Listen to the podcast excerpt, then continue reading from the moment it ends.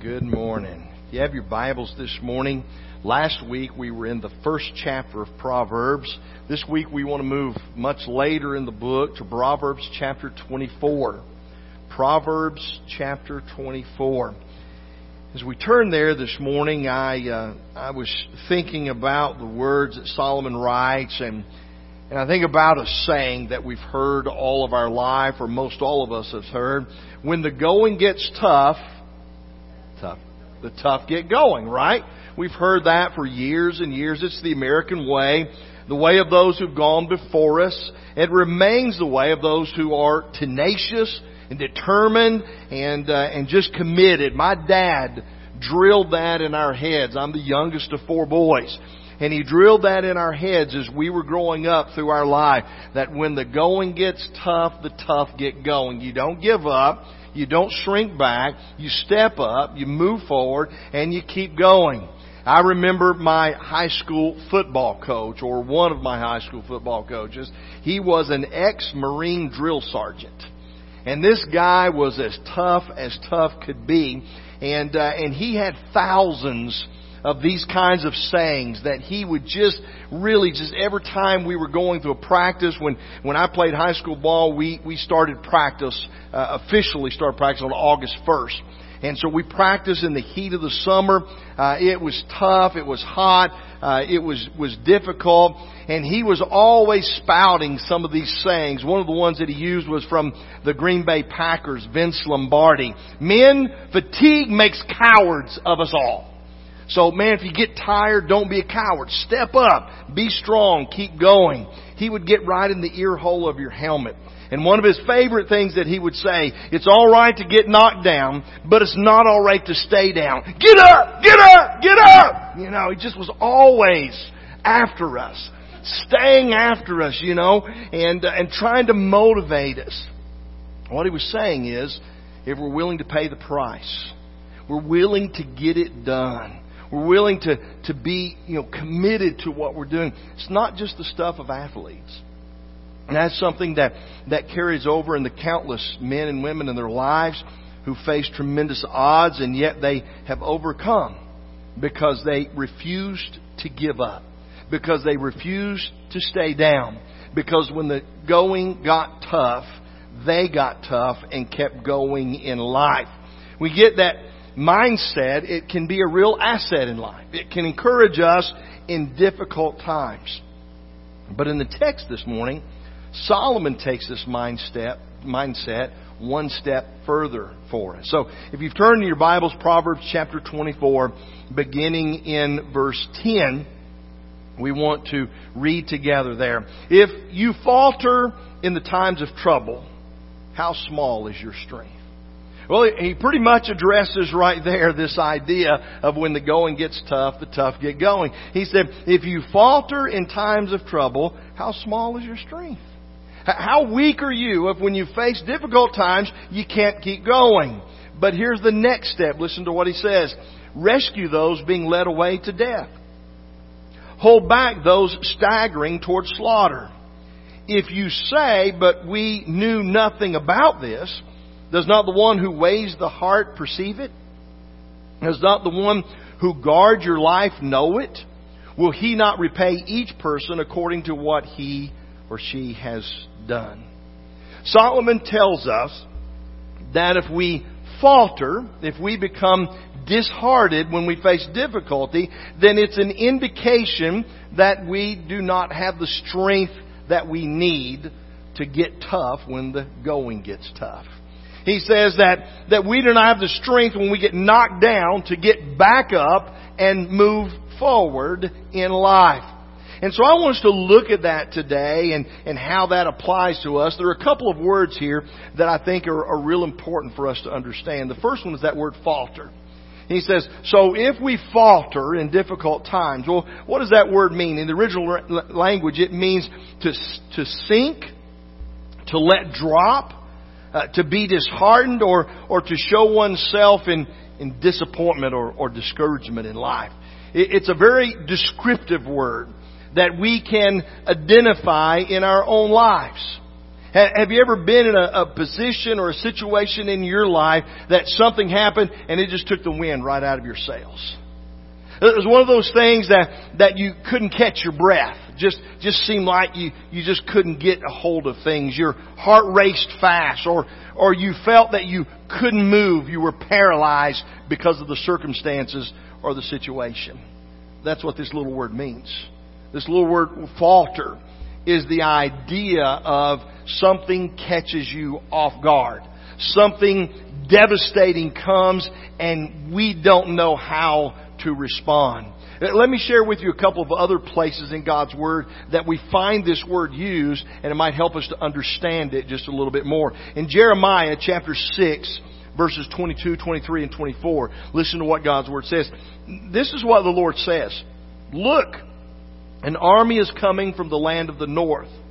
A great nation is being stirred up from the ends of the earth. They are armed with bow and spear.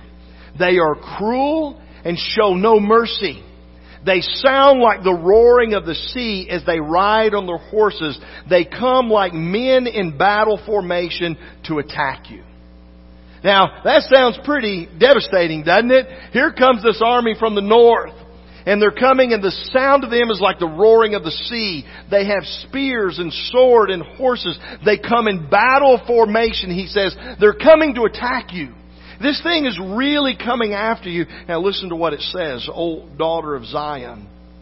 We have heard reports about them, and our hands hang limp. What does that mean? It means I faltered. I, don't know what to do. My, my hands fall. I, I'm not doing anything. I'm not any activity. I'm not trying to resist their coming. I'm not trying to prepare for their coming. We've heard of it. We know they're coming. And here we stand. There's just nothing we can do. We, we've given up, is what he says. Anguish has gripped us, and pain like that of a woman in labor.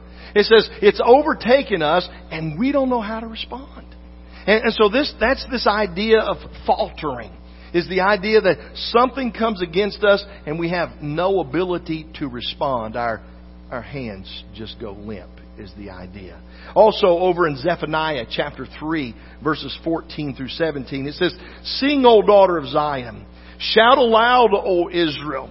Be glad and rejoice with all your heart. O daughter of Jerusalem, the Lord has taken away your punishment. He has turned back your enemy. The Lord, the King of Israel, is with you. Never again will you fear any harm. On that day they will say to Jerusalem, Do not fear. O Zion, do not, your, do not let your hands go limp. The Lord your God is with you. He is mighty to save.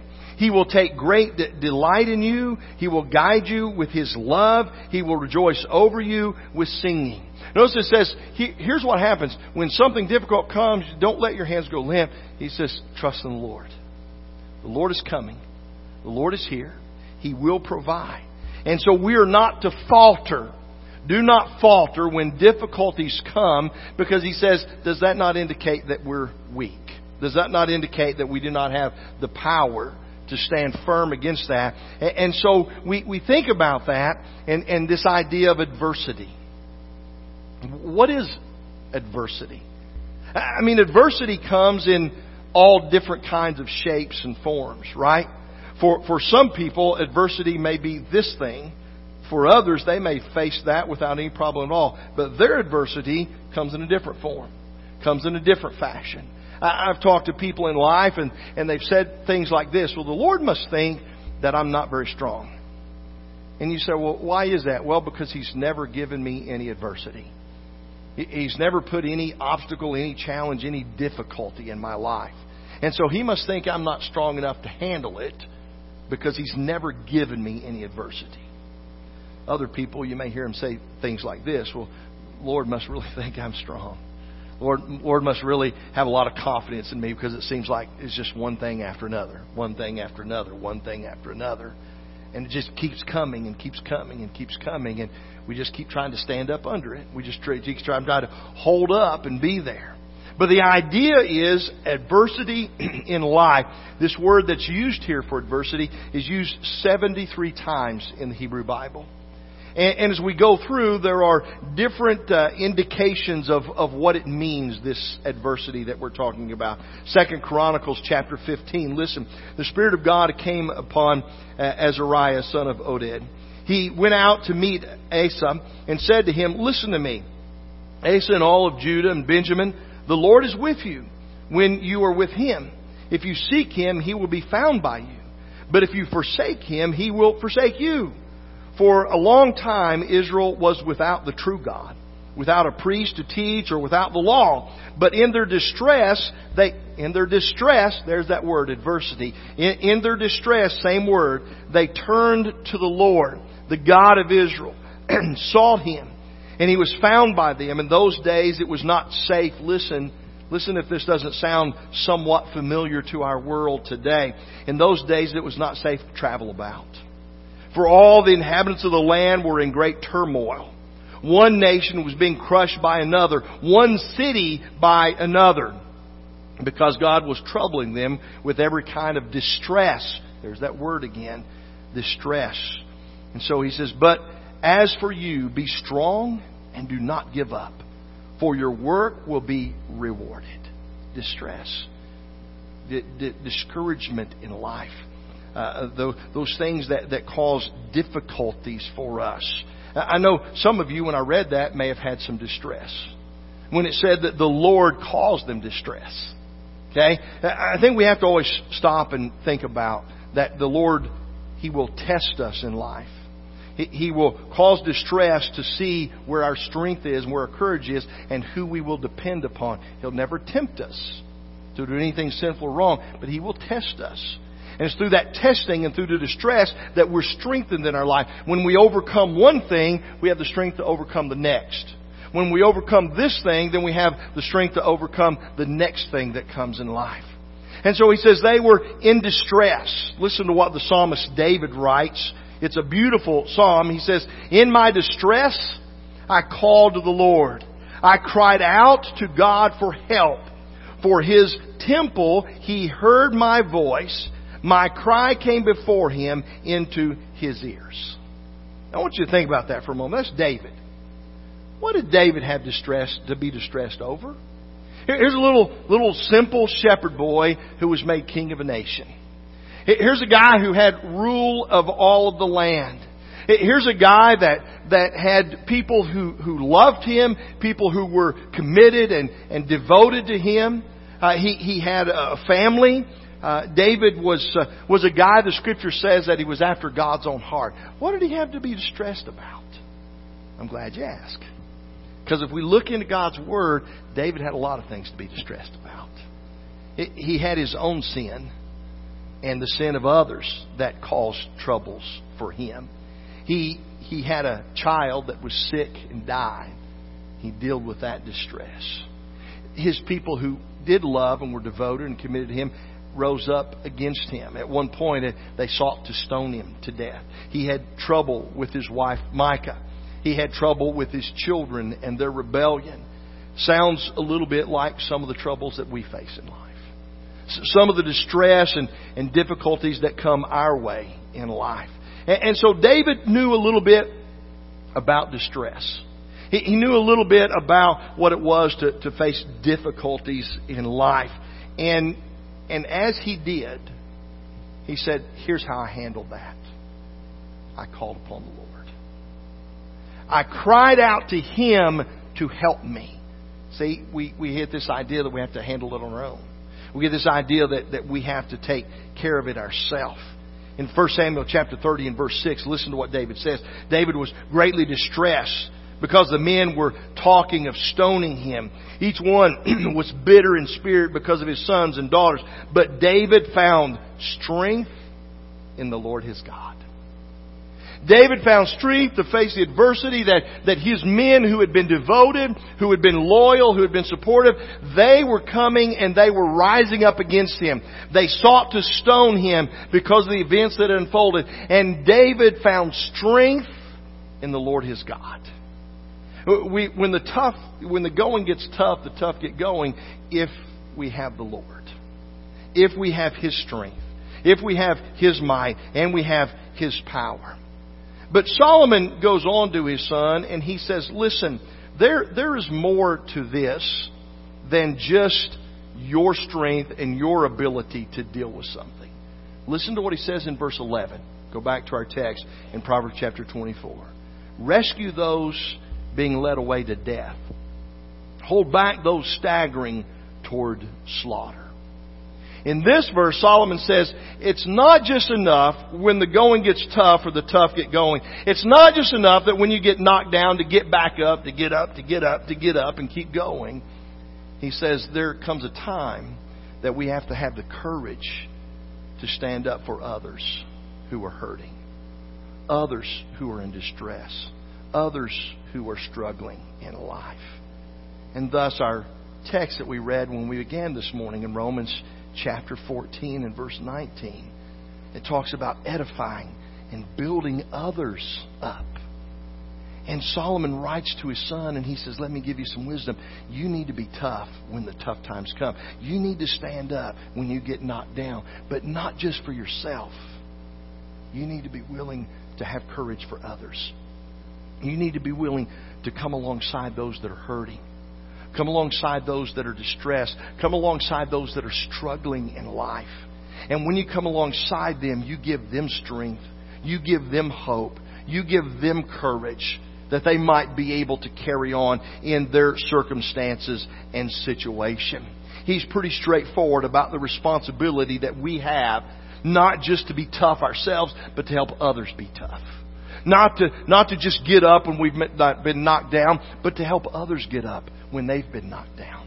That we need to care for each other, that we need to love each other, that, that when we see that people are hurting and people are struggling and people are hopeless, that, that we would reach out, that we would care enough to do something for them that would help them and encourage them along their way in their life and in their journey and in their distress.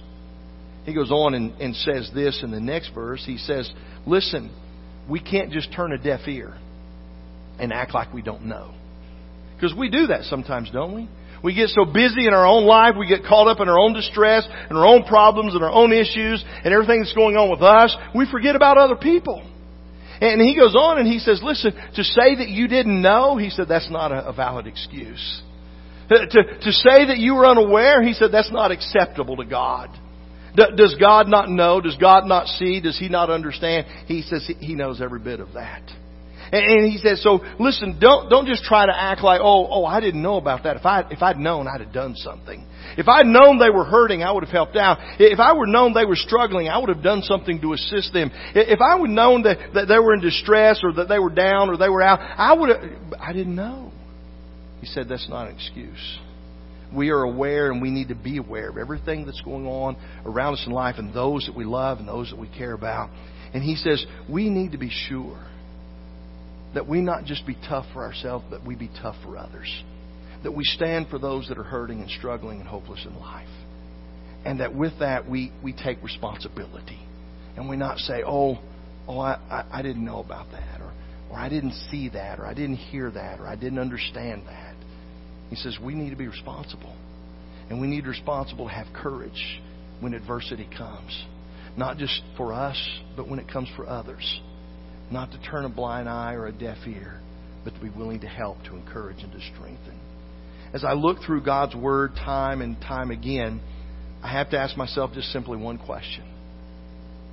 When I'm hurting, how will I respond? When adversity comes and, and difficulty and distress comes, how will I respond? Do I have the strength when I get knocked down to get up? Do I have the commitment that when the going gets tough, I'll get tough and keep going? If I don't, there's only one place I can find it. It's in the Lord. It's in His Word. Spending more time in the Scriptures, spending more time in prayer, spending more time allowing His Spirit to give us strength, to give us hope, to give us courage, to give us power. I have to ask if I see others that are hurting. What am I doing? What will I do? How will I help? Do I have enough strength and resolve in my life that when I see someone else struggling, I'll be willing to do something about it? Or will I turn a blind eye and a deaf ear and act like I don't know, pretend it's not there, and move on about my business. We have to look at God's Word and see that God has an expectation for us. The expectation is don't be weak. Be strong. Where do I gain that strength? Only from Him. All of my strength comes from Him. All of my power, all of my ability, all of my courage, it comes from Him. It's not myself. It's not what I can do within me, it's what He can do in me. And then, am I willing to help others? To help them and encourage them in life? God expects that of us. And so we need to have the courage to face adversity in our lives and to help others face adversity in their life. Listen, we're we're living in a very adverse time, a very distressful time in life. There are things going on around us in our world today, in our nation today, that if you had asked me 10 years ago, I, I would have said, no way. No way those things will ever happen. No, no way things will ever come to that. People have lost jobs. People have lost health. People has lo- have lost loved ones. Pe- people are struggling in a way that they've never struggled before. In the midst of that, God calls us to have courage to stand up in the face of adversity, but not just for ourselves, but for the sake of others. And so we're going to sing an invitation hymn this morning. And the invitation is always a, a, time for us to reflect on our lives and to make decisions based off the truths of God's Word. Maybe you don't have the strength that you need right now to face adversity. And you want to gain strength and you want to make a commitment to that today. Maybe you've seen others that were hurting and struggling and you turned a blind eye or a deaf ear and you did nothing about it. You want to repent of that today. And you want to ask God, God, give me courage not just for myself, but give me courage for others. Help me to help others, to lift them up and to encourage them in life. Help me to face the distress and the devastation that comes with strength and courage that can come only from you. And help me to be willing to help others with that in their life as well. If there's a decision on your heart this morning, won't you come as we stand? We sing.